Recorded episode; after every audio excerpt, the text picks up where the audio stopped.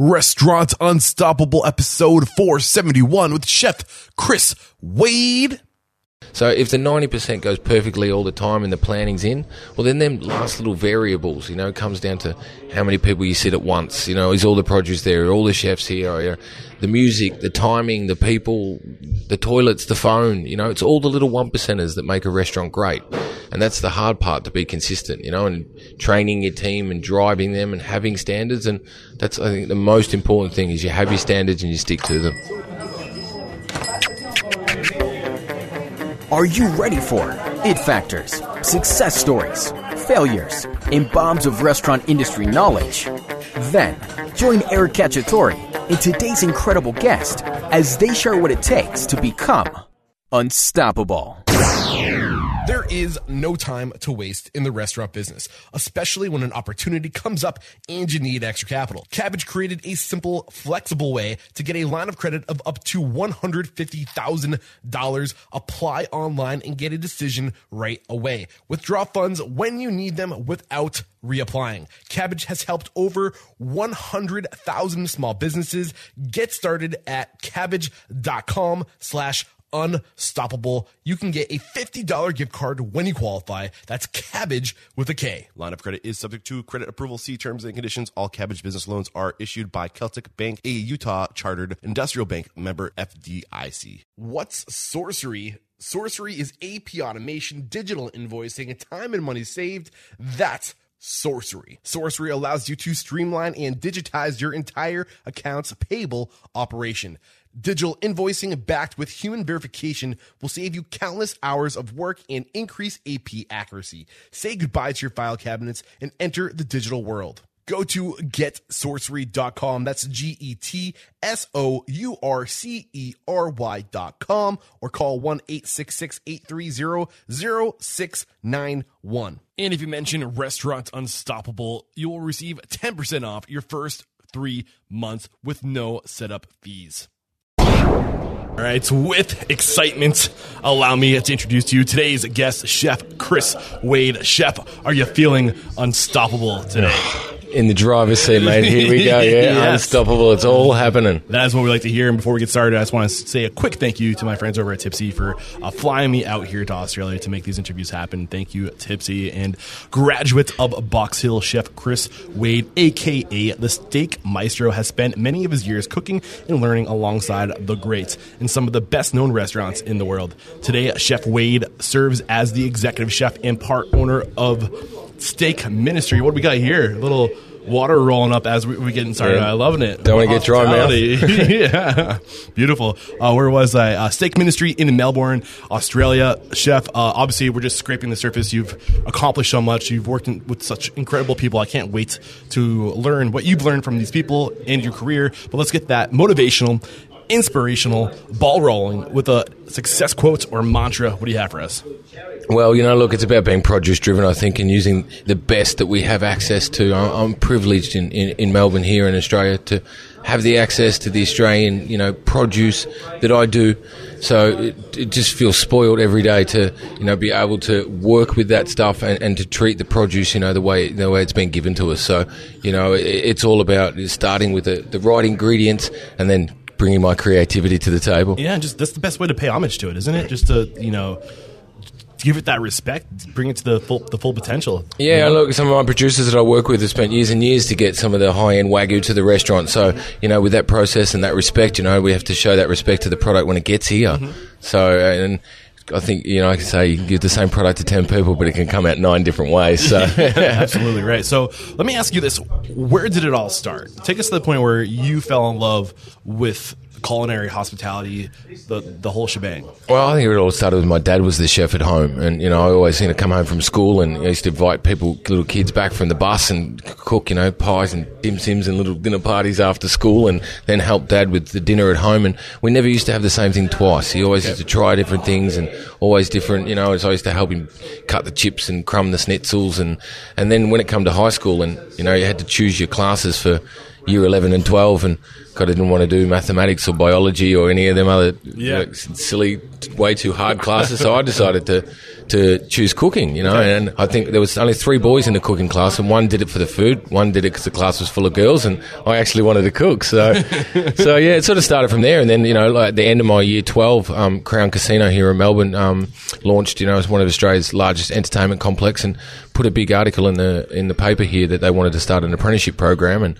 Uh, they wanted 16 apprentices, and you know it was about 4,000 people applied, and I ended up getting one of them 16 apprenticeships. What year so, was this? um, I started. I was class in 1995, so this is the start of 1996. Okay. So out of 4,000, six or five people you said got 16, 16 apprenticeships. So, um, yeah, then, so, you know, we had a photo in the paper and all that before I even started cooking. And then it was a good, good start at Crown because they moved us around every three months. So we got, you know, bakery, pastry, fine dining, buffet, you know, got a real kind of whole, you know, look at the hospitality industry from, you know, the mass catering to the functions to the fine dining to you know the back end of how a hotel runs. So, And at this point, are you like, I'm all in? Like, this is my life, this is my career, this is what I want to do? Or are you still trying to figure it out? well, look, I I sort of one one reason I wanted to become a chef was travel, you know, and I mm-hmm. realised that you know a chopping board is a chopping board, is a carrot is a carrot, no matter what country you're in, they're all the same. So then it's adapting to where you are, and then the exciting. And look, I- I'm actually going to the airport tomorrow to pick up a young boy that's coming over from Mauritius to that I'm sponsoring to do the pastry here, oh, and like you know he's he's only 23, he's young, he's Yeah. never been out of his country. Where I've done that, you know,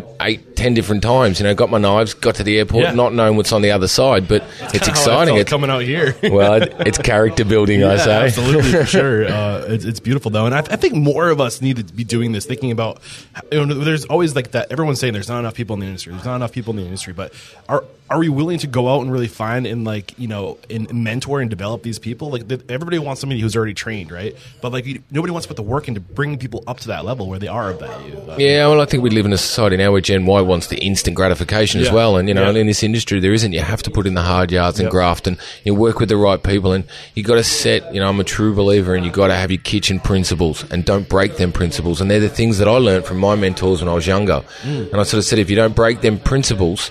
And you stick to them things, then all the other creativity and all the other then challenges come from that. yeah. But Do you yeah. can you like think in your head the list of principles that you have? Well, I just see the the principles like being in the kitchen and never. We, I never put a steak on the grill about oiling it first and putting on the plain salt and pepper. Yeah. and that will bring out the flavour and you know will be seasoned properly and just them principles that you need to stick by and you know the way we cut things, the way we pack things away. And I say to kids in interviews, you know, do you park your car straight in the car park?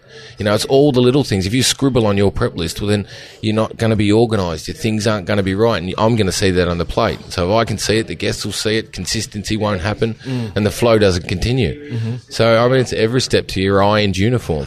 yeah. I'm already getting some uh, like you know great, great little nuggets out of you, uh, but I want to try to like stay chronological. And I mean, at what point? I mean, it sounds like when you were young, when you were younger, it was kind of just uh, the travel. You love love cooking. Uh, can you bring me to the point where you're like, this is going to be the rest of my life?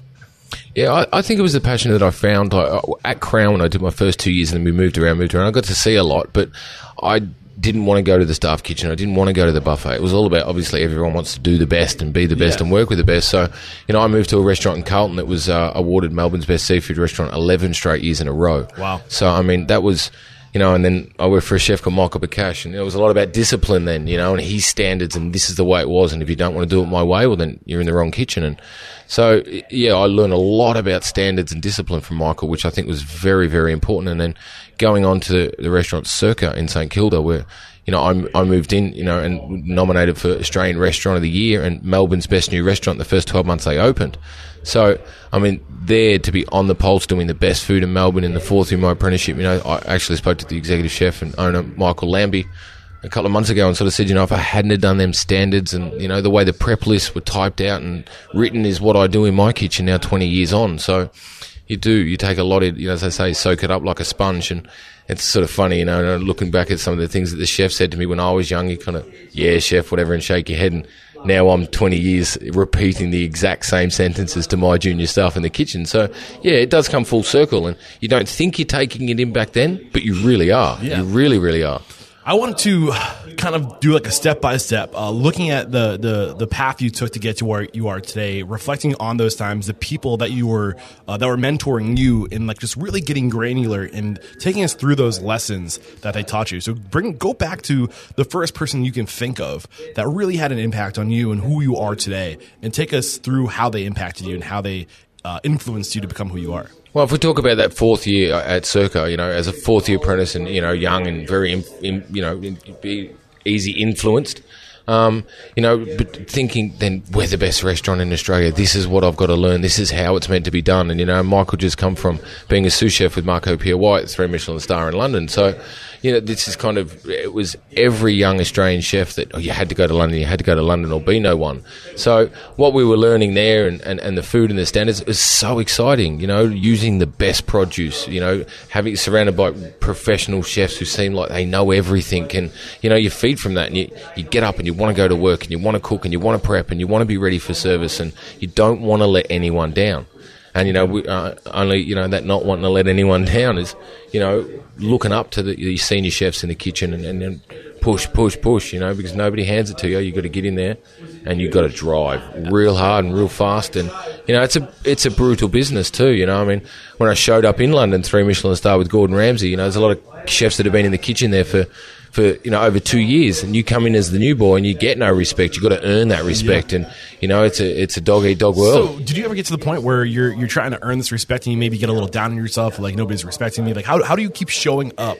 Uh, you know, bottom man on a totem pole uh, with that that drive every day without getting discouraged, without kind of like you know, wanting to throw in the towel? Like, where, where does that come I think you got to ride the roller coaster of it and realize, you know, they're not all highs. You know, there are going to be lows, and you mm-hmm. know, especially when you're young and you're going out a lot as well in the hospitality industry. And you know, some days you're hungover and tired, and you know, you, you got to you got to push through it and realize, you know, this is what I want to do. This is the best place for me to be in you know, as a lot of young chefs say, where should I work? Well, you know, applying the test be- best 10 places. Yeah. You know, and get in there. One of them will accept you if you hassle them long enough. Yeah. And then you will be in the right place, learning the right yes. things. And then don't stay in one spot too long. I think that was my, my gig when I was younger. You know, I didn't stay anywhere more than 12 months, 18 months. Mm-hmm. And it's learn, learn, learn, soak it up, go through the seasons of the menu. Yeah. And then, you know, move, move, you know, I move countries, I move places. You Why know. 12 years? Or 12 months, sorry. Why 12 months? Why, why is that? I, especially here, we're very seasonal, you know, here in Melbourne and, yep. you know, and we go through the autumn, the winter, and the spring and the summer, and,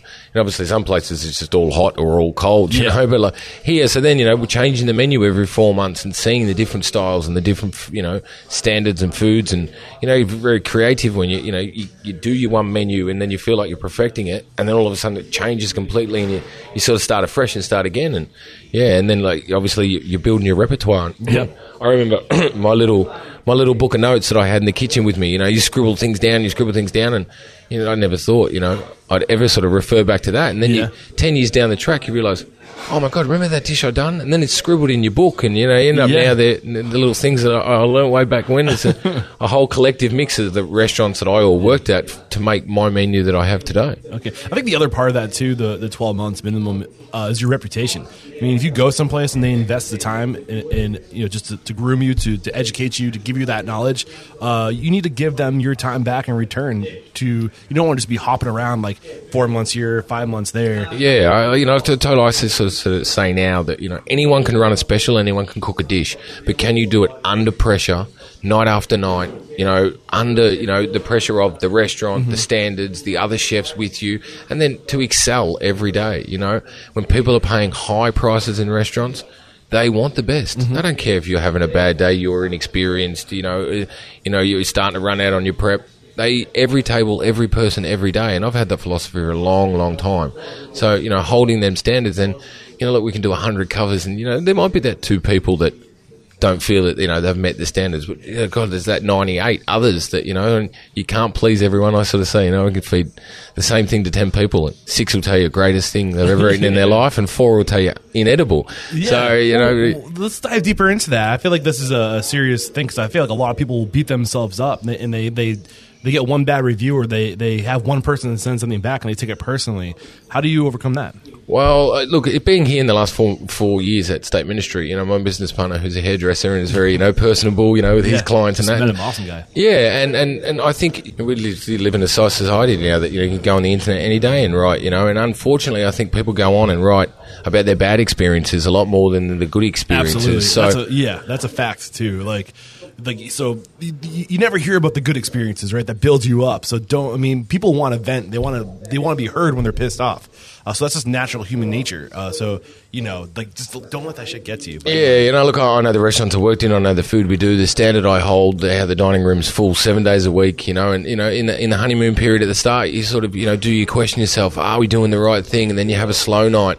I mean, uh, some nights you leave here and you feel like a rock star. every night. It's like, oh, what are we doing? What are we doing? But Yeah. you know, in that first twelve months of any restaurant, the first twelve months is always so hard because you got to capture the clients at the start, get them back, be consistent. You know, and, and, and at high prices, you know, then you got to be really consistent because the expectation's so much higher. Okay, I think there's some gold here. I want to go deeper. I want to pull back some layers. You said the first 12 months you got to capture the client. So, what's your advice? How do you how do you capture the guests? How do you get them to come back? Well, look, it's all in the planning too. Before you actually open the doors, you know. I mean, I sort of say the easy stuff starts when you open the doors because you know you do what you normally do every day. And a lot of chefs sort of you know get into that period where you know you set up the restaurant and you design it and you plan it and you know and things. I continue to, to use the analogy. We do ninety percent of uh, the restaurant every day perfectly. It's the last ten percent that's broken down into one percenters, and it only takes one of them one percenters for you to have a bad experience. So if the 90% goes perfectly all the time and the planning's in, well then them last little variables, you know, comes down to how many people you sit at once, you know, is all the produce there, are all the chefs here, are you- the music, the timing, the people, the toilets, the phone, you know, it's all the little one percenters that make a restaurant great. And that's the hard part to be consistent, you know, and training your team and driving them and having standards. And that's, I think, the most important thing is you have your standards and you stick to them. So, what do you think, in, in your opinion, what is the trick to consist- consistency? It's setting the standards and the plan and the plan. It's all about the plan. You know what I mean? You, if you if you're not ready when the customers arrive, then you're behind the eight ball. You know, So- for us in the kitchen, it's all about the mise en place and it's all about being ready before they get here.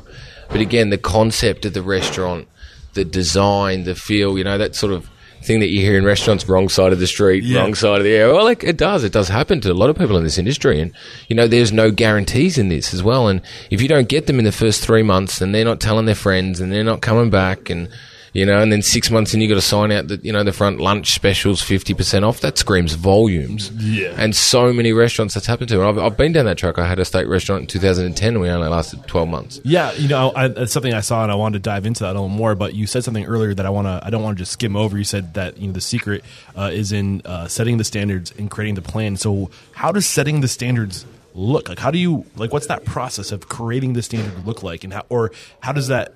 What's the process of communicating the standard to your people? Like, is it just by doing it every day, or do you like commit it to writing, or are you just the example of that standard? Like, how do you convey that? Yeah, no, no. My standard here is like set, you know, as in our standard recipes, the way the prep list is structured, the way you know everything sort of happens here now. And look, you know, with other business partners who have run different styles of restaurants and different business, that was a hard push for me at the start to hold my standard. This is what I want to do, you know. And you do butt heads a lot, you know. We all want to get to the common goal at the end and be successful and run a great restaurant. But your vision, my vision, that vision, and you know, people's visions in this industry, can be blinded. You know, passion does not pay the bills. You know, so I've had to change and grow up a lot in the last four years as a businessman as well as an executive chef. What does pay the bills? Consistency. You know, I still, I, I, I, I, continue to think I sound like a bit of a broken record now. You know, saying the same thing, same thing, same thing. But It's huge. yeah, and from that consistency, people come back and they know what to expect, and they trust us to maybe spend that bit more money or have the you know the special wagyu next time, or you know, and we've seen you know people coming on two, come back on a four, come back on a table of twelve. Mm. You know, so that's what you know, huge success from return clientele, and you can only get that you know with the consistency and, and the creativity. You know, I mean, obviously. I've had you know a couple of my uh, regular come in the other night and say you know look we can go and get wagyu at twenty different restaurants but we come here because of you and your feel and your style and your food and the way it all rolls out so yeah. I know? typically try to stay chronological with these interviews, but you keep on dropping these bombs on us that I want to go deeper. Uh, you just said uh, it's about consistency and crea- creativity. We spent some time talking about how you stay con- consistent or the, the, the, the, the importance of consistency and those standards and creating the plan. But uh, let's lay into creativity. How, I mean, do you have a process for creativity? No, not really. I think there just needs to be a little bit of wow factor to it. I say what I do here at the restaurant is glorified meat and three veg. You know? side note: Speaking of wow factor, you should see you should uh, see Chef's mic stand right now. Far as, far as creativity goes, I uh, left one of my uh, mic clips in Thailand, uh, and I was like, "Chef, do you mind holding the mic?" And he's like, "Well, I think I can figure something out. We've got uh, some hotel pans over here, and a napkin and a, and a, a, plate." Uh, Look, if it went perfectly every day in every restaurant, it'd be I easy. should just take a picture of that and post it online. Just uh, it's, it's awesome. So okay, so uh, we were talking about creativity, um, and I got distracted. Uh, so what, what's your what's your uh, your secret to creativity? One more time. No, I just think that this needs to be a little bit of wow factor to wow it, you know, and a little burst of flavour in different spots on the plate. And, you know, look, if everything's the same texture, you know, it's like a big bowl of baby food. So mm. texture is a huge mm. thing with food. And, you know, then when you decide, you know, design the menu, it's about can you get it all out in five minutes when you call the table away? You know, how is everything designed? How is everything prepped? So- and then height and texture and colours and plates and seasons. And there's so many factors to it. And I think after a lot of experience, you kind of worked out what factors are important to you, to your food, to your menu. And then that's the factors and the principles that I run on. How do you know you have something that's a wow factor? Like when when do you know you've reached that? Like is there a gut feeling you get, or like are you constantly trying to push it just a little bit further to be a little bit outside the box so it gets noticed? Uh, yeah, look, I like to be outside the box, but not, you know, left field as well. I think, you know, I spent a long time cooking for myself, cooking, you know, to get awards, cooking to impress people, and, you know, I realize you, you gotta, you gotta cook for the guest, cook for what they want, you know, and then from them popular things and then other things, you can, then my creativity to, like I said, if, if I'm doing glorified meat and three veg and we do high end wagyu chips and salad, well, we do the best that we can with the best produce that I can find. And, you know, it's all about anybody can put salt. Mm-hmm. We make flavored salts. We make flavored oils. It's the dressings. It's the sauces. It's the, a carrot's a carrot. But, you know, you can do 12 different, you know, variations on that as well. And the different heirloom vegetables and other produce and other, you know, micro herbs and flowers and other different flavors and textures, especially now with the Australian native ingredients that Yeah. we're starting to use and the freeze dried products. And yeah, just the flavors are just so bold. And that's what's really important that, you know, you go out for dinner and spend the money to have something different, Yeah. try something Yeah. different. Like, Live a little. Yeah. oh, live exquisite. you want know, something that's strange. That's that's where the experience comes from. Something yeah. you Oh, but look, there's creatures of habit with food. You know, Yeah. people always eat the same thing. Some people always try new things. So I I spent a long time trying. Oh, try the new one. Try the new one. Try the. Some people will not do that. So you can't fight that either. You know, you're kind of gonna. So, you- sorry, keep going. You're gonna just got to give them what they want in some way, and then other things on the menu, you kind of throw it in there, and then you see how how creativity, how how people be creative with their own eating. Yep. So you just said it again, and I was gonna, about to ask, uh, and you said you got to give the guest what they want. So how do you know what the guest wants? Well, in the four years I've been here at Steak Ministry, at one point, at one point, we had twenty three different steak cuts listed on the menu, and we had the flanks and the skirts and the hangers and it. I mean, that's two percent of the population. I think want to eat that. Yeah. You still look now at the staples of the eye fillet, the Scotch fillet, the porterhouse, the ribeye, the T-bone, and that's it. You know, I mean, obviously we have other steaks and other specials, and now we have you know a five hundred dollar, you know, six hundred and fifty day ration fed ribeye and our tomahawks and other bigger cuts that we have on the super steak board. And those are wow factors. I mean, that's like you, you you need that option on the menu. You have your standards, your your go tos, but for that person that's willing to drop five hundred dollars, like you don't want to uh, lose that opportunity because Somebody asked me, why do you have a $500 ribeye on the menu? I said, because I've got the clients to buy Yeah. it. The minute I don't have something on the board, Yeah. everyone's like, where's the good stuff? Well, Yeah, that's a good point. Like, you make you got to keep them happy. yeah, make your menu affordable for the average person, but also at the same time, you if you got that that high roller that rolls through that's willing to drop five hundred dollars, then why not? Why not? Our steaks range from 38 to 500. You know, we have a $295 T-bone and, you know, some of the tomahawks are, you know, the largest tomahawk we've served is 2.8 kilos. Um, so it, it ranges, you know, but then we have, you know, one person on one side of the dining room saying, oh, the $10 slider's too busy, uh, sorry, too expensive. And another one on the other side of the dining room having a $500 ribeye. So I think a part of that too is people just don't know the value of food, uh, and we've gotten so far away from what real food is that we uh, our, our expectations, uh, the general public standard of what a burger should cost, has been really warped. And I think it's great that people are fighting uh, you know the standard of what the standard used to be, and they're not willing to sacrifice real food uh, to Yeah, to real appeal- food costs yeah, more. Exactly, You know, it does. Yeah. And then obviously to have skilled chefs, you know, you know. But if you're going to come and get the good produce and have the skilled chefs do it and be in a great dining room and environment, well, then it's got to be special. You Yeah. don't just come. Like, I don't just come to work to cook people dinner. Mm-hmm. It's about dining memories. It's about experiences. About you know, uh, obviously with your friends or with your partner, or you know, we have a lot of ones in here. You know, I mean, if you're a corporate guy, you come into town. We've got a big hotel. We've got a relationship with across Yeah. the road. You come. You want to have a good dinner and a good steak. Well. Yeah, it's Yeah. about the whole experience. So. Absolutely. Uh, so, just to kind of summarize, uh, you got to get the customer what they want, and uh, it sounds like what you were doing. You, you just pay attention to what they're buying, and you look for those patterns, you look for those trends, and you lean into what they want, and you kind of help it. You know, why why make it more complex than it needs to be? Uh, get rid of all the extras and just give them what they want, and then offer that one wow factor thing for that person that is willing to go there and try that. that, that Yeah, well, the wow factor sometimes can come down to techniques. You know, I mean, on one of the oysters at the moment, you know, we've got a sangria, espuma. You know, like the sangria, it's fresh, it's got fruity, it's the red wine, it's, you know, it's got everything going on about it. It's a very popular drink. So to make it into a little foam that sits on top of the oyster, it's got a real wow factor and flavor, flavor, you know, punch about it. Cool. So, yeah, it's just the little things, just the little So I think the last place, as far as you're going back to the chronological approach to, to today's conversation, uh, we were talking at the you you were at the Crown. Um, any big influencers here? Let me pull up your uh, your LinkedIn profile real quick. So you you graduate from the Crown, or you, you move on from the Crown. Uh, it was approximately ninety eight. This is where you're doing your internship. Yeah, my apprenticeship. So my fourth year was at my third year was at Toofey's. My fourth year was at Circa, and then I moved away to Brisbane for a year. Two, Um, what year is that? 2000, all of 2000, I moved away to Brisbane. Um, I went and worked at a restaurant uh, up on the up on the Brisbane River called Brett's Wharf. Okay. so a seafood restaurant up there with a chef called Alistair McLeod, and that was kind of a little bit my of my breakout because obviously when you're an apprentice you can use you know oh, I'm Yeah. an apprentice I don't Yeah. know to know anything and then you're a qualified chef and oh, I've come from one of the best restaurants in Australia and you Yeah. know I want to be someone and you know that sort of thing so that's where you, when you step out and you, you're not under that sort of grey cloud of you know I'm an apprentice and you you So- got to find you you got to find your own feet you really do So I think the only way you can find your own feet is getting out there and trying different things and, and finding what resonates with you, finding what you're what you're good at. I guess is the the other part of that.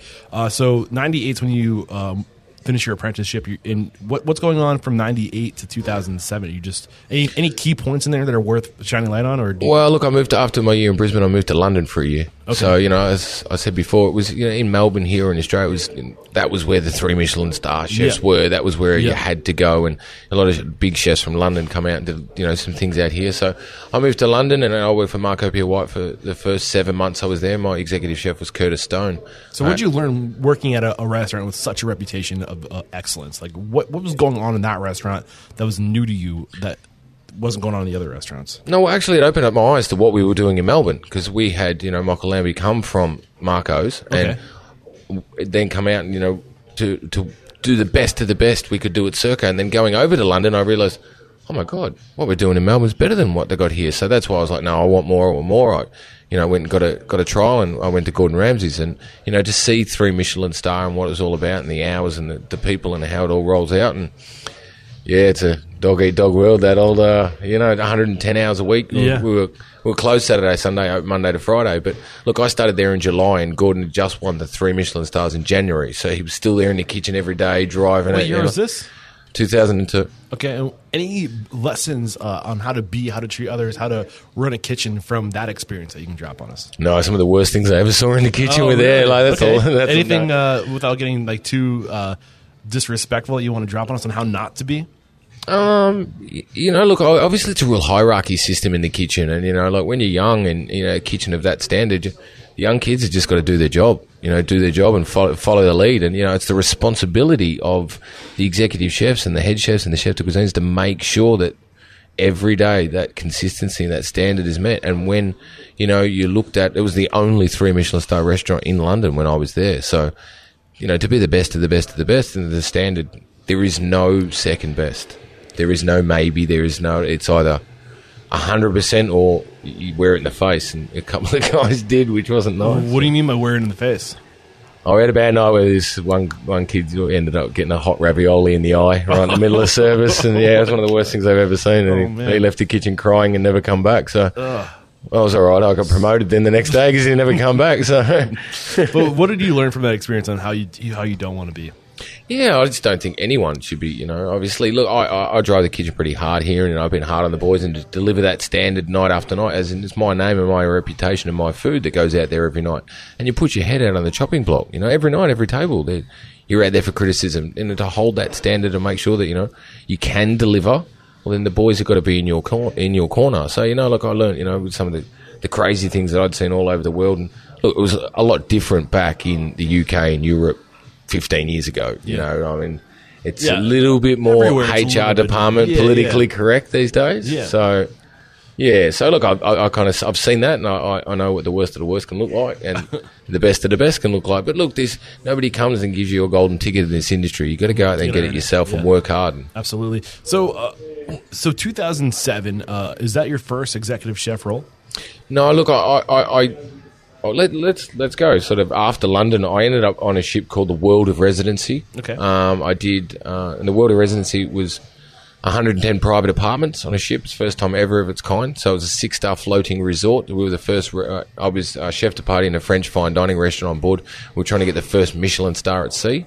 So look, it was a real good experience to be in a situation like that, which was you know totally different than any cruise ship or anything that was at sea at the time. And yeah, we were really trying to push the boundaries food wise. So it was a really good experience like that. And then um, after that, I ended up in the Cayman Islands um, at the Westin Hotel on Seven Mile Beach. So that was a, a ten months. Uh, You know, just li- So you're kind of living the dream, seeing what you want to do. You un- initially got into this industry because you wanted to travel. You want to get out there. You want to uh, live through food, right? Yeah, and you, you got to make the most of your opportunities. There's lots out there. You can go anywhere in this world, or you know, and or you could just you know, there's a lot of people that you know, a lot of young chefs that stay in the same spot for four or five years mm-hmm. because they get paid well. Yeah. and it's easy, and they know the food. But then you're not going to, you're still going to be there with the same skills in five, ten years' time. Mm-hmm. So it's about, you know, look, all my mates when I grew up in high school, you know, oh, you're going to work, you're going to work, you're going to work. Well, yeah, like now some of them are unemployed or in jail, you know, where, you know, I, I, I don't regret, you know, you know, partying when I was younger, you know, getting out there and getting into the industry and, you know, trying my hardest as a Yeah. junior young chef to always improve, always get better. And for a long time, you know, I went up in hours and down in pay, up in hours and down in pay, you know, just to work for the best and be the best and try to, you know, if they're the most highly rated and they're the best chefs, well, they've got to have the standards. They've got to be doing the job properly, mm. is how I looked at it. So I levitated to them and, you know, worked as hard as I could and tried to hold on for as long as I can. And then, you know, you move on to the next place and the next place. So. Okay, so uh, all great stuff. I think we, we try to move it forward uh, so we can make time to, to talk about uh, what you got going on uh, with the restaurant that you had that that didn't make it. I'm curious to see, knowing what you know now, what you would have done different there. But before we get to that point, uh, 2007 to 2012, I'm sorry, until 2010, anything that happened, uh, any big lessons, any big takeaways, any, uh, I guess, evolutionary points in your career that you want to cover in that time? Yeah, well, look, I, uh, after uh, I spent a year in Canada, I spent a year in Whistler, um, executive sous chef at Araxi in Whistler, and a really, really good experience. But you know, we didn't want to start a new ski season, so we ended up down in Florida, and I worked for an American billionaire on his luxury uh, mega yacht as a private chef. Okay. and that was the real time, the real first experience where okay, I've got to do menus. I'm not in a restaurant. It's my food, my standard. I've got no one else to follow.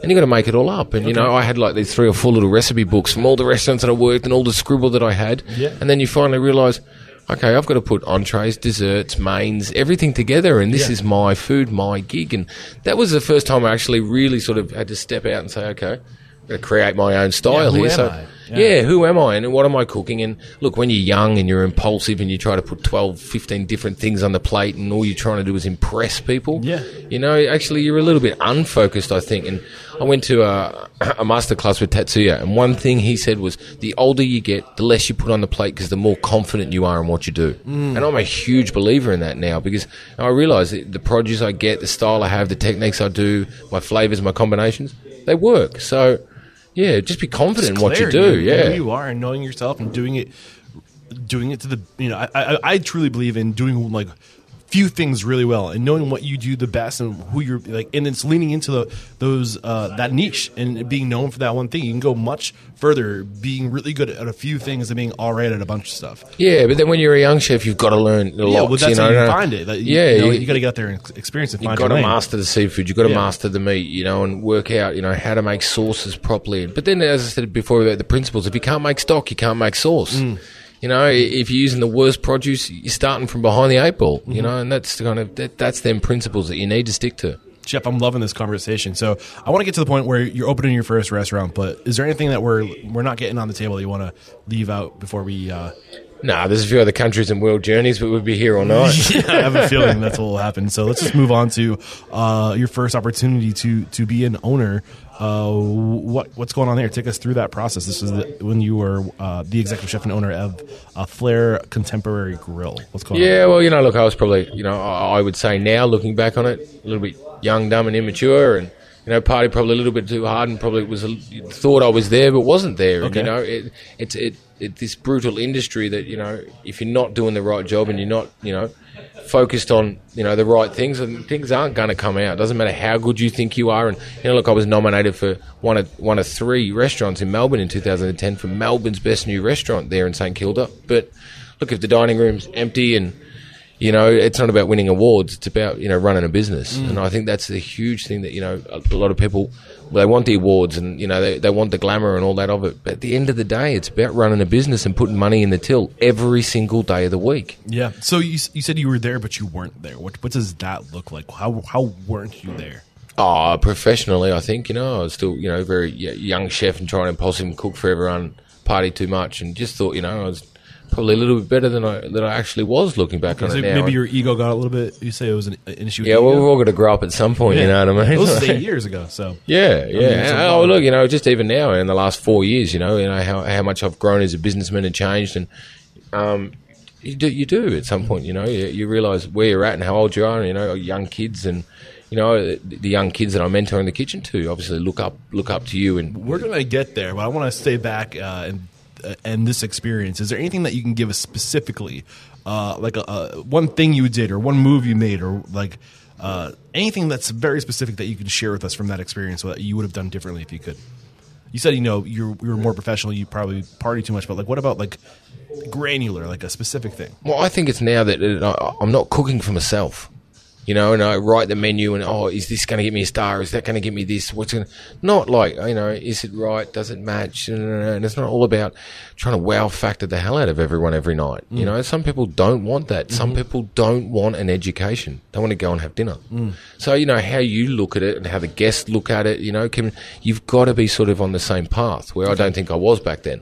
Where now, you know, obviously, we've worked out the philosophy here at Steak Ministry. What sells, what doesn't sell. Happy guests, happy life. You know, and then the dining room's full every night. So Okay. Cool. So, uh, when did you know it was time to, I guess, give up with that restaurant? Like, what was like the the nail in the coffin? Like, Oh, is there a there's- yeah, there was certainly a nail in the coffin one day. and then look, I, I my my ex partner, French Canadian girl, uh, you know, we had a, a, a bad experience. She had to go back to Canada, and, and I was sponsoring her to be here, and her visa got cancelled. And then I ended up, you know, over there in Canada with them, where, where my daughter is still now. Okay. So yeah, look, there's a, a few personal issues on that Okay, side of thing, but yeah.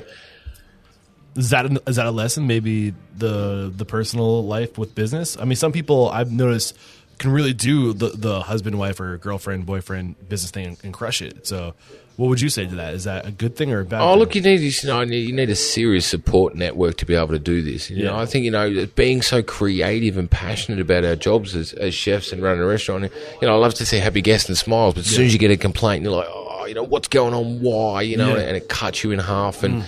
you know, and sometimes you need to go home and have your partner to you know to chat with and cry mm. about, and you know the highs and the lows and. You know, sometimes they don't want to be there in the lows, but you know they will want to be there in the highs. So you know, it's it's not about that. You know, and I think you know, riding the roller coaster when the highs and the lows are so far apart, it is about not too many of them, and then it's about you know the even keel. Okay. So I just want to say thank you because we're getting personal, and uh, Yeah. this is where the good stuff is. I mean, and, and that's what the podcast is all about: is to really pull back those layers and to get at the core of it all. So I appreciate you being open and honest with us. Uh, okay, so let's bring it to more present time. We're we're rolling to 2014.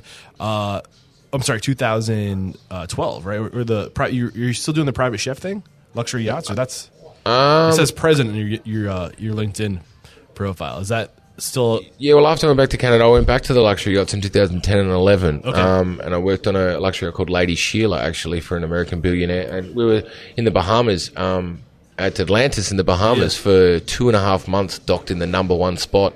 And the owners I don't know why I would have left that. and, the, and the owners only come for five days in the two and a half months. So yeah, I was. Uh, we'll have to put an R, put the R-rated sign up if we want to talk about that two and a half months in the Bahamas. um, but yeah, look, you know, that's where you know. I'm willing to go there if you're willing. to. well, look, you do a lot of cooking for the crew. You know what I mean? Which is breakfast, lunch, and dinner, cooking for the crew, cooking for the crew, cooking for the crew in the kitchen by yourself. Yeah, and then you live in the toilet. Like, you know, I'm in the luxury yachts, you know, worth, you know, Yeah. You know, $200 million, but your uh, cabin, you know, the roof is still 40 centimeters above your head. you know, so look, it's a different life. And, you know, it, I've sort of, you know, I've been really fortunate. I think I, people say you've been lucky. I say, no, it's been blood, sweat, and tears and been Yeah. fortunate. It's, luck doesn't happen. it- it- totally. The Um, harder you work, the luckier you get. yeah, yeah, and I'm, I'm still pushing through that one. Uh, so you know, be able to do you know the snow, the beach, the the yachts, the everything. I kind of feel you know I've done in uh, you know, I'm in 55 countries worldwide, lived, man. worldwide in at the moment, and you know some days you feel like oh you know things aren't going great. And then I look back and you know look I've got some mates that have never left Melbourne. Yeah. I mean 55 countries worldwide as a chef Yeah. now, and you know this you know building the State Maestro brand and going on a world tour um, Yeah. in six days' time for the Australian government with my Taste of Australia program. Yeah. should be awesome. I mean, I think that's a lesson right there. Is just the uh, importance to every once in a while take a step back when you feel like you haven't done much or you feel like you're not where you want to be. Uh, I mean, I feel like that recently, like uh, being out here, like. Uh, I- was, I was telling you earlier, like I might have all these plans to record like at least ten. Ep- like I'm not, if I'm going out to Australia, I'm going to get at least ten episodes recorded while I'm out there. And then I realized, like the second day I was here, that it's Easter weekend. I was like- Everyone I was like, switches I'm not gonna get ten interviews during Easter weekend, uh, and I was like kind of like bummed out. I was like, oh man, like, uh, and I was like hard on myself and stressed out. And then I was like, wait a second, take a friggin' step back, Mister Cacciatore. Like you're standing in Australia on the other side of the world. That uh, you know people who are, admire you, um, admire you, and I flew you out here. Like, bravo, man! Like, good for you. Like, good on you. Like, enjoy it, network, meet some people. Maybe you won't get the interviews, but like. Look what's happening in your life. Right Oh, now. look, I think, it. look, it's really important. I think stare in the mirror and pat yourself on the back Yeah, sometimes because, to. like, you know, I mean, you got to get yourself out of bed, put Yeah. yourself to bed every day. What you're doing between them hours is totally up to you, you know. Yeah. And you, know, you got to. Some days when you don't think it's happening are the hardest ones, you know, because like. You can push, push, push. Ah, oh, wasting my time here. Yeah. But you're not. You know, every single day is an, an, an extra step on the Yeah. journey. I think the word is gratitude, right? Just you got to be grateful for what you do have and what you have accomplished, and not necessarily look at what you don't have and what you, you're not able to do right now. You know, just because it's not happening today, it doesn't mean it won't happen tomorrow. It's Yeah, look, I continue to say for a long time, I'm very privileged to have access to what I do and where, where we're at. And, you know, you look at some people around the world, you know. Yeah, right. yeah, so, you know, just keep smiling. So let's get into uh, 2014. Uh, how did this opportunity come across you? Like, how, how, how did the steak ministry come to be? Talk, take us through like the early days. Well, look, I got back from overseas, and you know, I sort of really wanted to find somewhere that was, you know, my own, you know, new something new, part ownership, something, you know, I could really, if I'm going to come back to Melbourne, because I was actually in Finland in Helsinki because my partner's Finnish, um, and we were over there staying with their parents, and look, three months over there, you know, in the middle of winter, it's like, all right, if I'm going to go back to Melbourne, I want to make, you know, make it big. And I sort of thought, no, it's got to be in the city. If it's going to be in the, it has to be in the CBD. And then I got a call, you know, come out to Glen Waverley. You know, then these guys sort of, you know, headhunted and, you know, got me out here and I started, had a chat. And it was really my business partner, Craig, his vision of this New York style steakhouse, what the area needed. You know, we have a very high end Chinese Asian clientele here. So the high end Wagyu and our super steak board works really well at the restaurant, you know, with how they're focused on, on their vision of beef as well, because beef's a very opinionated, uh, uh, commodity. So, Um, let's let's talk about Craig a little bit real quick before we move on. So, getting all the experience you've got to this point, knowing what you know about business, what to do, what not to do. What was it about Craig that made you uh, think that this was a good opportunity? Well, I mean, look, Craig's a hairdresser and Craig's been in the street for 30 years. And then um, my other partner, uh, Gerard, they own, him and Craig own three other restaurants and, and they sort of know the area, they know what was needed. And then sort of Craig put the vision to me and I said, no, no, I can do this. I can really do this, you so, know? And, so Craig, uh, a hairdresser, you said he's been in this strip, meaning this this community. Like he knows this community for 30 years. He's been in this community, opening restaurants. Uh, he's a hairdresser now; that that's his trade. But he also has opened other restaurants in the past. Yeah, well, I've been a restaurateur now for 15 years. So, Yeah. yeah. and like he dines out three, four times a week in all the best restaurants. So he's really on the pulse of what's happening, what's on mm-hmm. scene, you know, what's, which is really important, I think, mm-hmm. you know, in this day and age with social media and out there, you can get lost in translation, you know, and if you're trying to push the boundaries and, you know, the prices that, you know, that, you know, we have situated places on the menu, then the expectations are high. So mm-hmm. you, you, you kind of got to be different, but you got to be good. You, you got to be everything, really. You know, some days you, you know, you, you just you try to get to that, you know, rise to rise to that occasion. You know, not every single thing is going to go perfect. So I think you've got to take, you know, some of the pitfalls with all of the glory that comes with it. Yeah. What about who Craig was? What was it about who he was, aside from the experience he had and the uh, the the knowledge he had about the the region that you know? What, what was your gut telling you about the, the the kind of character he had? I think it's being on the pulse, you know, and how modern he is, and you know, look, he's fifty and looks thirty. You know? um, yeah, but I think we have the same vision of, you know, I'm super creative with my food, what I do, and you know, we have the, the smoke and the dry ice and the five hundred dollar steaks and you know all that sort of stuff, and that's what we're about. You know, I mean, you want to stand out from the crowd. You know, you don't want to be egotistical and you know stand up there and, and say we're the best of the best. You know, we, we you know, you, everyone wants to, you know, have the you know little time in the in, in the light and. What about skills? What skills did he bring to the table that you maybe? Oh, he's a fantastic businessman. You know, everything he everything he's done, he's turned to gold. So where is he strong? and Where you're weak? Um, I'm very impulsive, and you know, I'm I'm, I'm a lot younger, and I Yeah. want it to happen tomorrow. And he's, you know, he's been a good business mentor with me with that side of things, you know. And there's obviously, yeah, we've butted heads, you know, especially with my other business partner. And like I said, we, we've all got the common goal of where we want to get to, but sometimes the vision of how us three thought that we would all get there. But you know, now you know we've got a successful business. We're four years in, and you know, we're we're looking at what's next and where we're at, and all these other things that are happening. So yeah, So as you're getting open, uh, what were the biggest challenges that, that present you in making this happen? That you can refu- any like like speed bumps or blocks along the way? Yeah, well, the thing is, when you start a menu and it's like some things don't sell, other things do, and Yeah, you know, kind of like you, with the diverse clientele that you know we have here in Melbourne yeah, as well. Um, we we have you know high chairs and corporates and, and, and anniversaries and and then other people having a five course degustation, other people in and out, you know, as fast as possible. You know, being in the suburbs too has its challenges. Where if you get dressed up in your suit and tie and you go into the city and you know where you're going to go, you have that expectation. Where we're open seven nights a week in the suburbs, and some people come and you know come and dine twice a week. you What know, about like- the location of this place? The first thing I noticed, uh, I took the train in. And I'm like, all right, I gotta walk and try to find this place, And like you literally right- get off right the here. train, and like you like walk into it, like it hits you in the forehead. Uh, did that appeal to you at all? The location? Totally. Uh, uh, we're sort of looking around for second site at the moment. Craig said it has to be a corner site like this. I mean, you need the exposure and that wrong side of the street, this and that. Yeah. You can do the greatest thing. And, and, and look at the top one, out of the top 10 restaurants in the world, six are in, you know, obscure locations. Yeah. Out on farms growing their own food. And, you know, that's something that never used to happen. But, you know, people will go for the right thing, for the right feel. And that first, I continue, the first six months is so important to get them in, impress them, be consistent with what you do. Because if somebody says to their friends, go down there, it's a great place, they go in and it's terrible. Yeah, Uh, you got to get it right early. So, like, what what were you doing in the early days and before you opened, before you had the chance to develop that consistency? What things were you doing to be proactive early on to make sure that you're hitting it, you know, out of the park from day one? suppliers. My job is to find the right suppliers, and I can buy the same. I can buy some of the meat off twenty different butchers. Yeah. So it's about the consistency. It's about every single day the boxes that show up at the back of the kitchen, the produce that I know my suppliers have got my back, where it comes from. You know, I'm very produce driven. To you know, trace it back to the farm, and you uh, know that's from the seafood to the veg to the meat. You know, it's not just about the high end wagyu here. Mm-hmm. It's about everything. You know, and when the seasonal produce comes in, that's when you should use it because that's when it tastes the best. Yeah.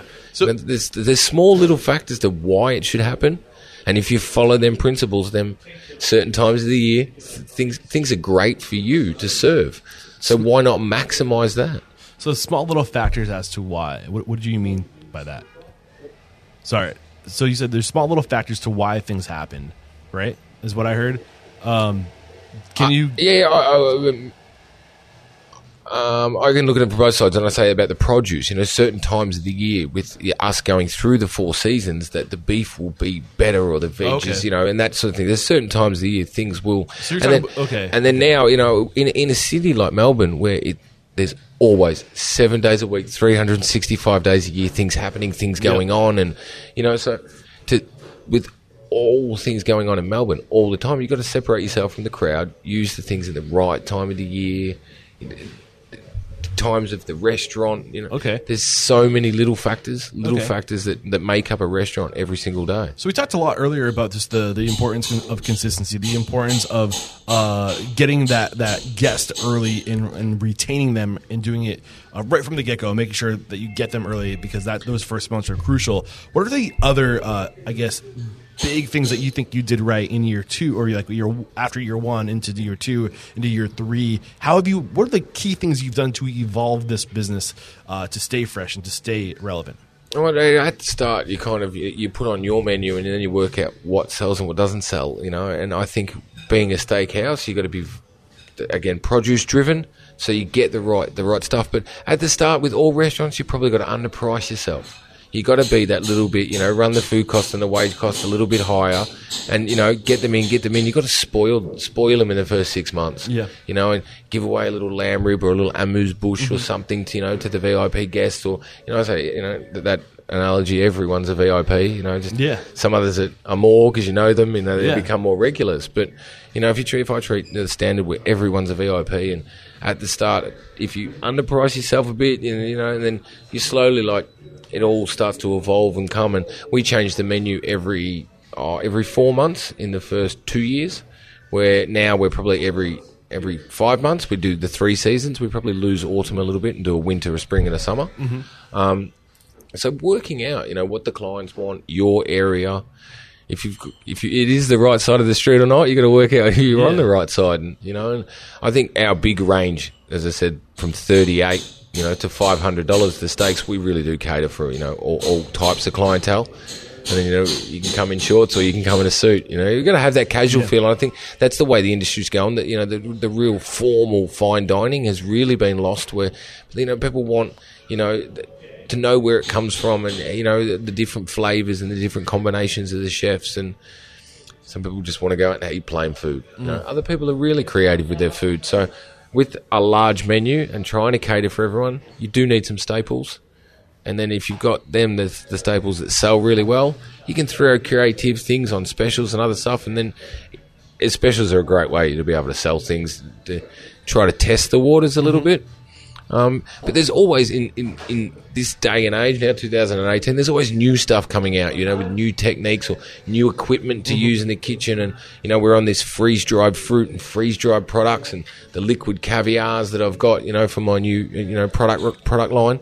So there's always new modern stuff that's out there. And look, if you don't, there's obviously chefs then that are still cooking stuff that they cooked 20 years ago and have never changed. So is it right for you? Is it right for me? It's, it's right for whoever works for you. You know, if you're happy and you've got a successful restaurant, if you're happy to go to the work every day and cook the same thing, oh, that, that, oh, I'd tear my hair. out. That'd be so boring. There's, like, yeah, there's one more question I have for you before I kind of pass it back to you to kind of take it wherever you want to take it. If, it, if there isn't, uh, if there has been something you've been wanting to talk about, but we haven't had a chance to talk about it yet. But before we get there, um, you mentioned uh, in, in the beginning you're going to give a little away uh, to spoil your guest, uh, so they, they come back. And I agree with you that, uh, you know, if you can get somebody to come back three times, they say that they're 70% more likely to be a long term repeat customer that after that third time. So, you know, you, uh, you know, I think uh, it's, um, uh, who the, I can't think of his name, but he, he did an episode with Gary Vaynerchuk, who's the marketer in the, in the states of his podcast, Ask Gary V, and uh, he was saying, you know, you know, the first time somebody comes in, you you write on the like a business card like chicken in like with the signature. So you come in and they get a free chicken. And the third time, when they when you get that card that says chicken on it, that's your cue that you know that this is their second time in.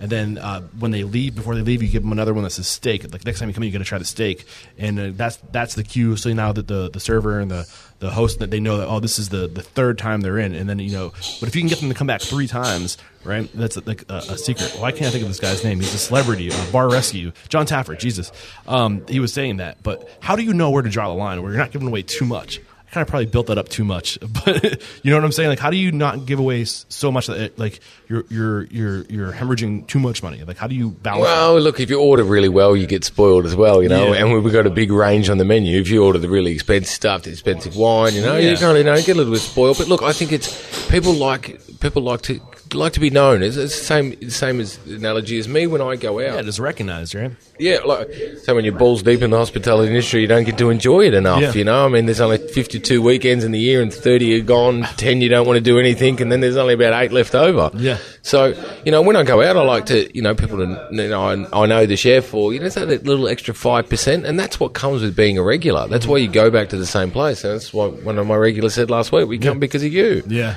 You know, and it is that. And then if I can be really consistent with my product, well then that's where then the personality comes into it. You know, they always know that my Scotch fillet's good. Yeah. So but then it's all, all the smiles and you know all the joy that goes with the rest of the restaurant and my staff and the standard and the people. Beautiful.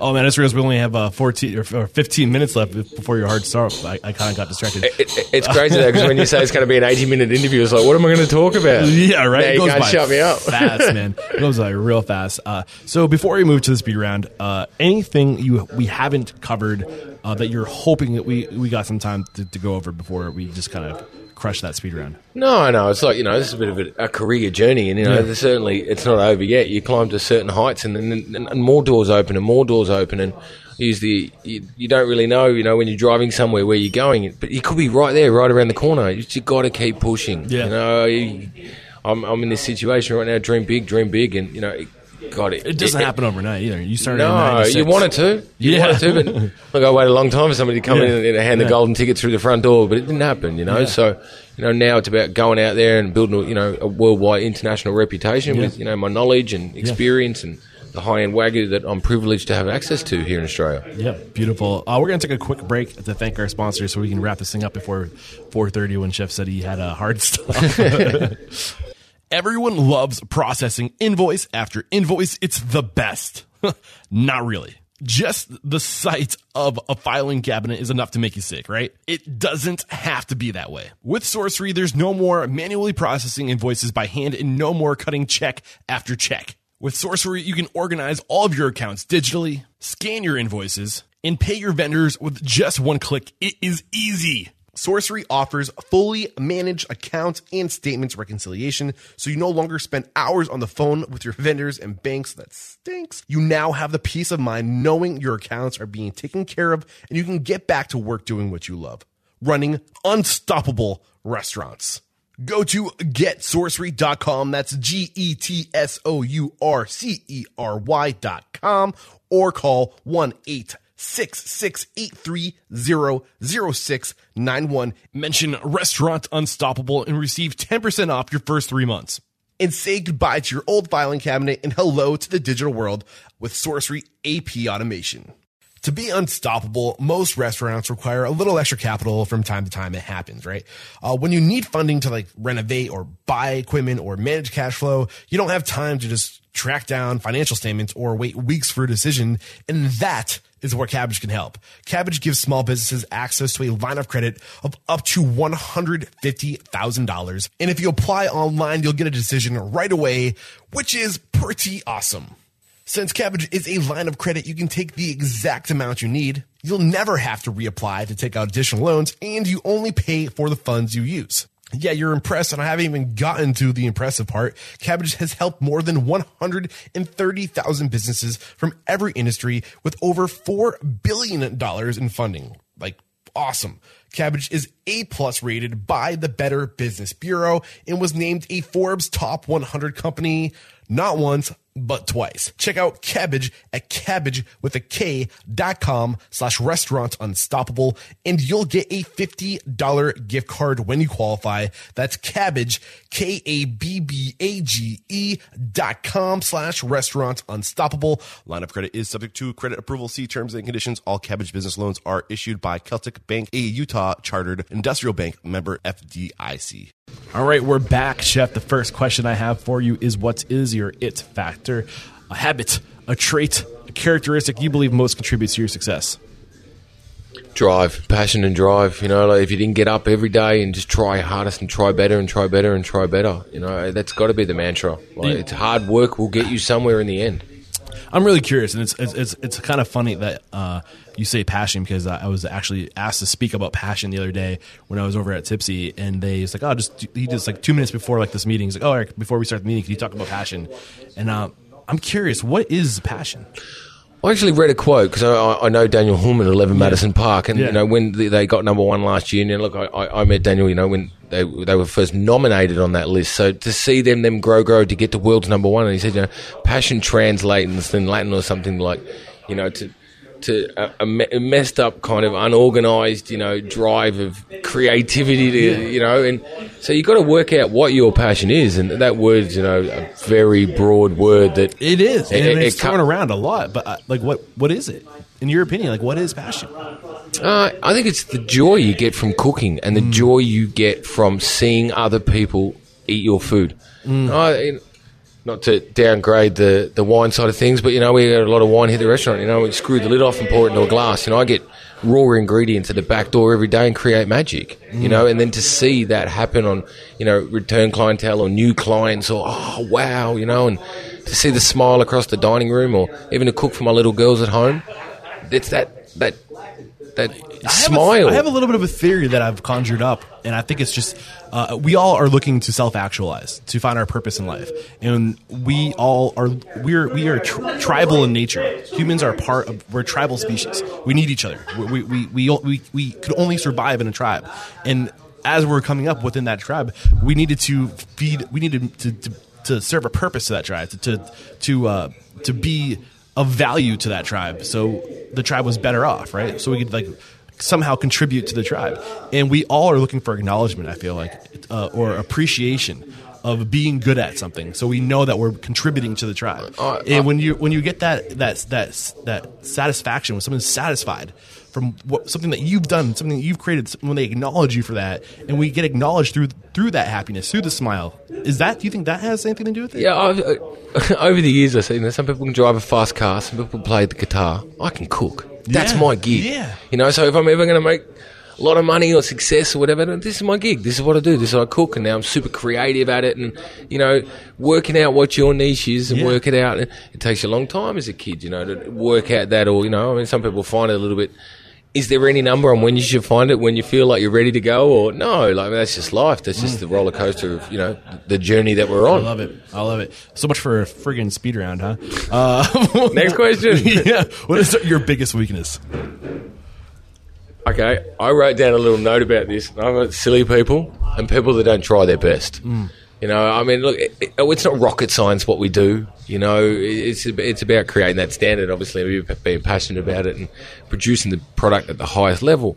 But you know, if you come to work and you don't try your best, you know, you're letting down the whole team. Mm. You know, and it can only take one member in a team of ten or a team of forty for a bad experience to be happen. You know, if we're all trying so hard and you come to work and don't put in your effort, you know, and then they say, you know, there's no such thing as stupid questions. Yes, there is. I get asked them every day. Yeah, but look, that's the challenging thing, you know, and you kind of when you are surrounded by professionals and you, you, you throw in that not so smart one, and I kind of sometimes a little bit too short in the middle of So service. it's like patience. Is Yeah, patience- yeah. I, I've got, I had to grow, grow a lot with patience, you know. And then I think I, I realised a while ago that, everyone I'm going to hire now is going to be younger than me. Mm-hmm. Everyone is going to be more and more impulsive and ready for success and want to be paid twice as much as me for half the job that I can do.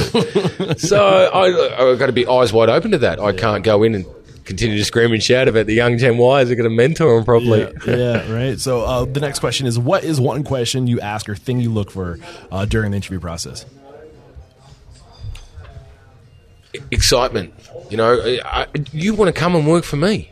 So uh, I, it's not my job to impress you. Yeah. I've done my job over the last 25 years now. If you want to come and work for me, you show me your energy. You show me, you know, and I say that do you park your car straight in the car park? Are you organised? Are you ready? Are you going to give me 120%? I love it. Beautiful. And some people freak out with that and they leave. well, then you're not the right person. right? Filter them out soon, right? Uh, what's a current challenge today? What is your biggest challenge today?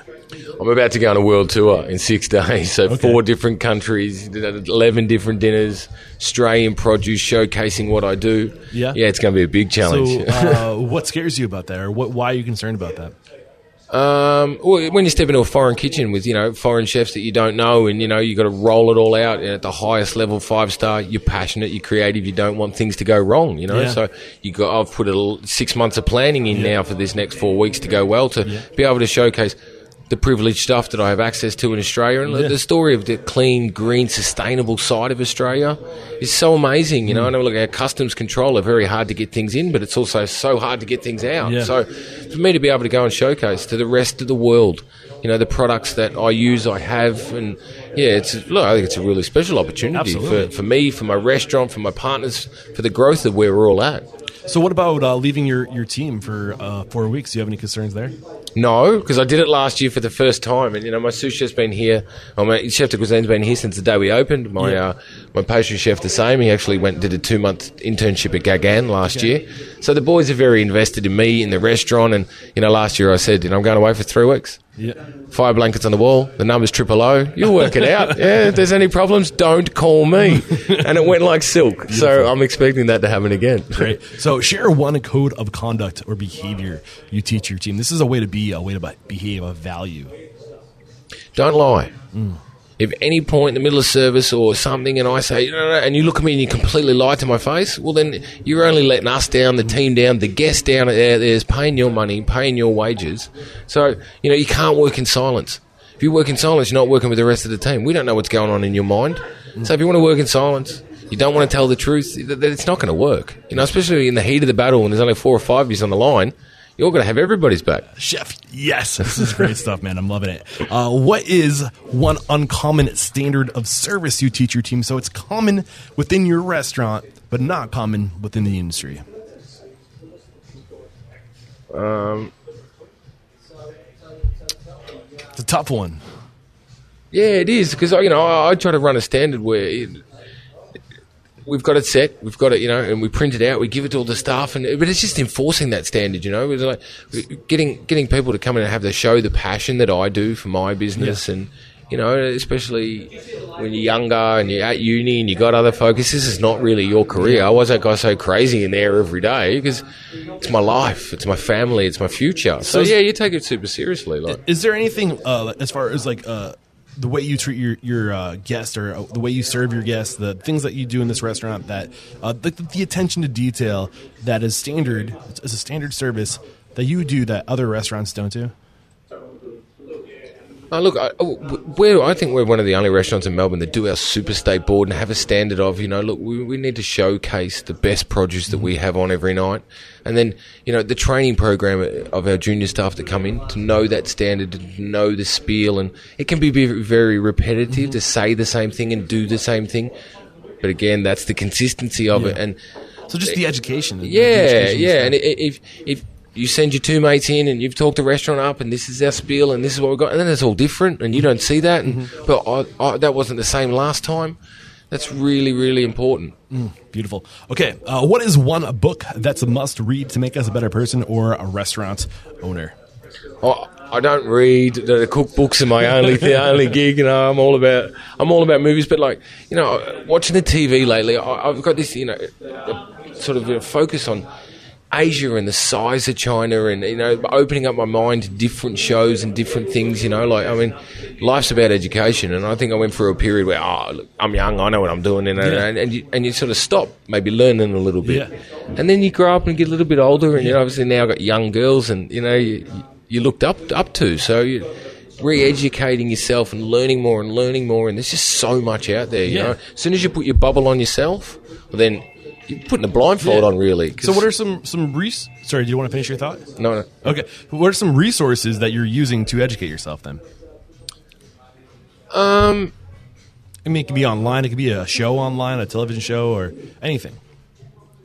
Oh, you know, look, I, I pay TV at home, and I, I go through everything. You know, I, I don't know why, but like recently, like I've been watching the Al Jazeera news and just making sure I know what's on the other sides of the world and Yeah. what's happening, and keeping on the pulse of everything. And you know, with, with the produce that I use here too, we're really big push on this sustainable side of things, and we're looking at beef with you know seaweed and you know soldier flies and uh, sustainable food waste and other things like that. Because well, I think twenty five percent of the population at the moment care about sustainability oh, yeah. and eco and all that. And it's growing, but yeah. that's twenty five. We'll get to seventy five. We'll get to the point Yeah, where you gotta start hundred percent of us have to worry about it because there won't be anything left. Exactly. So that needs to start, or should have started long, long time ago. You know, there's some there's a few people on Earth that are pushing it, but probably not hard enough. What is one piece of technology you've adopted in your restaurant, and how has it influenced your operations? Oh, there's several different things. You know, I mean, in the kitchen, there's small little things like, you know, I mean, how we sous vide food now and how the consistency of that product can come out, you know, from the, you know, our $9,000 Pacojet ice cream machine to churn ice creams and sorbets to water. Mm. You know, them certain things lift the quality of the food that we do. Um, and do you make the ice cream base different to mine? Or no, not really. But it's then the equipment and the technology that we have in the kitchens these days. And same thing too out the front with the reservation system and building that return clientele and knowing people's you know dishes and you know all the things that we can have on the computer about what they order and what they you know continuously trying to repeat and build that catalogue of you know our, of our return clientele because I learned when I was younger that if every single person that walked in our front door was a brand new client, you wouldn't survive.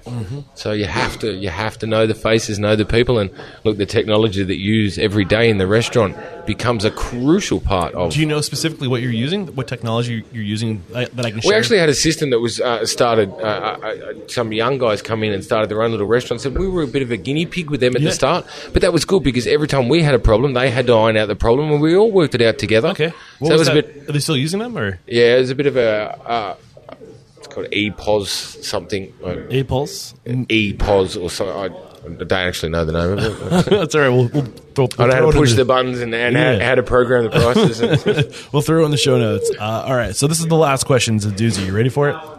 If you got the news, you'd be leaving this world tomorrow, and all the memories of you, your work, and your restaurants would be lost with your departure, with the exception, with the exception of three pieces of wisdom you can leave behind for the good of humanity, the restaurant industry, and your legacy. What would those three pieces of wisdom be that you know to be true? work hard. That's one. Yeah, it's not going to be given to you. You've got to get out there and work hard, yeah. Stay focused. It's very hard. It's very easy to run off the track and you think you're going down the right Yeah. path and you're not, you know, and that's about surrounding yourself with the right people. So staying focused. And then my biggest one, which I tell the boys in the kitchen every day, is that forward planning is the key. No matter what happens, it just if you're impulsive, impulsive, impulsive all the time, it's never going to come out right. Yeah. It's about having that forward plan, about knowing your structure and sticking to that structure. Sometimes, no matter how hard it seems to be, if you know your structure's right, you have to stick to it. And that forward planning is definitely the key. I love to say, uh, be proactive, not reactive. I got a couple of them in my life. I tell you what. Chef, this has been a, uh, a really great conversation. I love your energy. Awesome, I love your passion, your enthusiasm. Uh, really, it was it was a lot of fun. Uh, we wrap up every episode by calling somebody out. So, who's one independent restaurant operator, uh, somebody you admire in this excuse me in this industry that you believe would make a great guest mentor like you made for us today? Uh, look, I'm very close with a chef and a friend of mine called Scott Pickett, who's uh, has four restaurants, soon to open his fifth here in Melbourne. Um, we met in London 17 years ago, and, and I was his, his executive sous chef for 12 months at the Point, um, at where they had the Formula One Grand Prix here in Melbourne last week. Um, and, and look, Scott is a, big mentor of mine, as in, you know, we both party when I was younger, then we were both grown up and kids, and yeah, we've sort of ridden the roller coaster Yeah. for a little while there. But yeah, look, I mean, his style of food, you know, is obviously a big influence on Yeah. on mine and where I've gone. And yeah, like he's doing extremely well with worldwide reputation and stuff now. And yeah, I like to call him out. He's got a lot to say. So Beautiful. known as the digger. So Chef Scott Pickett, look out, I'm coming after you. And let the folks at home know uh, how we can connect with you or how we can follow you and your work. And uh, maybe we're interested in some of this Wagyu beef you keep on talking about. Uh, what's the best way to learn about that? Uh, well, my main supplier, which I'm now a world brand ambassador for, is Sher Wagyu. So they're at a Ballan here in Victoria. So they export to over 18 different countries, uh, you know, into China, the Middle East, and the restaurant in New York. They supply the tomahawk too. So yeah, look, that's certainly one of the biggest and, and, the closest relationship best brands that I have that you could follow. But I have my own website. It's www.chefchriswade.com. Um, and then with this uh, building the brand, the Steak Maestro now, everything sort of hashtag Steak Maestro on my Instagram page is getting it all out there to show you the some of the seafood and some of the other things that we do at the restaurant. But look, the high end wagyu we're privileged to have access to, you know, from from Sher Wagyu and, and uh, David Blackmore's Wagyu, Mayura Station. There's just so much amazing stuff that you know we have here in Australia. And look, I'm going to go out and showcase to the rest of the world Yeah. in a week's time. So Yeah. Well, I'm excited for you, Chef. And this is uh just head over to restaurantunstoppable.com slash uh, Chef Chris Wade, and I'll have uh, the links to uh, your websites and how to connect with you. Uh, the, the Instagram, Twitter, Facebook, all be there in the show notes. Chef Chris Wade. It is 4:32, two minutes past our agreed upon time. I apologize, but I'm so uh, so happy I, I made the the train ride out here to uh, experience your restaurant and your story, and uh, the, I'm just grateful for uh, being able to share it with my audience. You, you are unstoppable, that's for sure. Excellent, excellent. Let's go. World domination. Cheers. Well, there's another great episode wrapped up here at Restaurant Unstoppable. I think uh, there's some pretty clear lessons in today's conversation with Chef Chris Wade. And obviously, get out there, uh, get experience, go work for the best, go surround yourself with the best. You will become the best. Go figure out what your passion is, go figure out what your niche is. Uh, and the only way to do that is by getting the experience. Uh, and give at least 12 months while you're out there getting the experience because you don't want to create a reputation for yourself uh, that you're just, you know, going to jump around. You want to, you know, give back to those who are giving you these skills and this knowledge. And then I think the other big, big lesson, the big takeaway from today's conversation is just this, this the significance of having your principles, having those those values, having those those standards, and then the discipline to stick to those standards day in, day out, consistently. Easy in concept, very hard to accomplish that, to to to do that consistently, to to have the discipline to show up to those standards, those high standards you set for yourself every day. But if you have those disciplines and you, you put the systems and processes in place to be able to show up with those same expectations every day to meet those standards, man, you can become unstoppable. Great stuff today. Again, thank you, Chef Chris Wade. Guys, it's Eric at restaurantunstoppable.com. Shoot me an email. Tell me who you want to hear from. Tell me what I can do to best serve you. I'm here to go to work, but you have to put me to work. And then uh, keep those five star reviews on iTunes and Stitcher Radio coming. They help so much. I'm going back on the road. Uh, not entirely sure when I will uh, set sail. Uh, hopefully, late spring. I want to head west, maybe start in Washington, work my way down through Oregon and California. Uh, but I need some crash pads. So if you love the show, you want to support the show, and you have a spot, I can set up an air mattress on your floor, even a even a, a driveway. I can park my car and sleep in my car. Shoot me an email, Eric at Restaurant Unstoppable. Uh, let me or help me come to your city.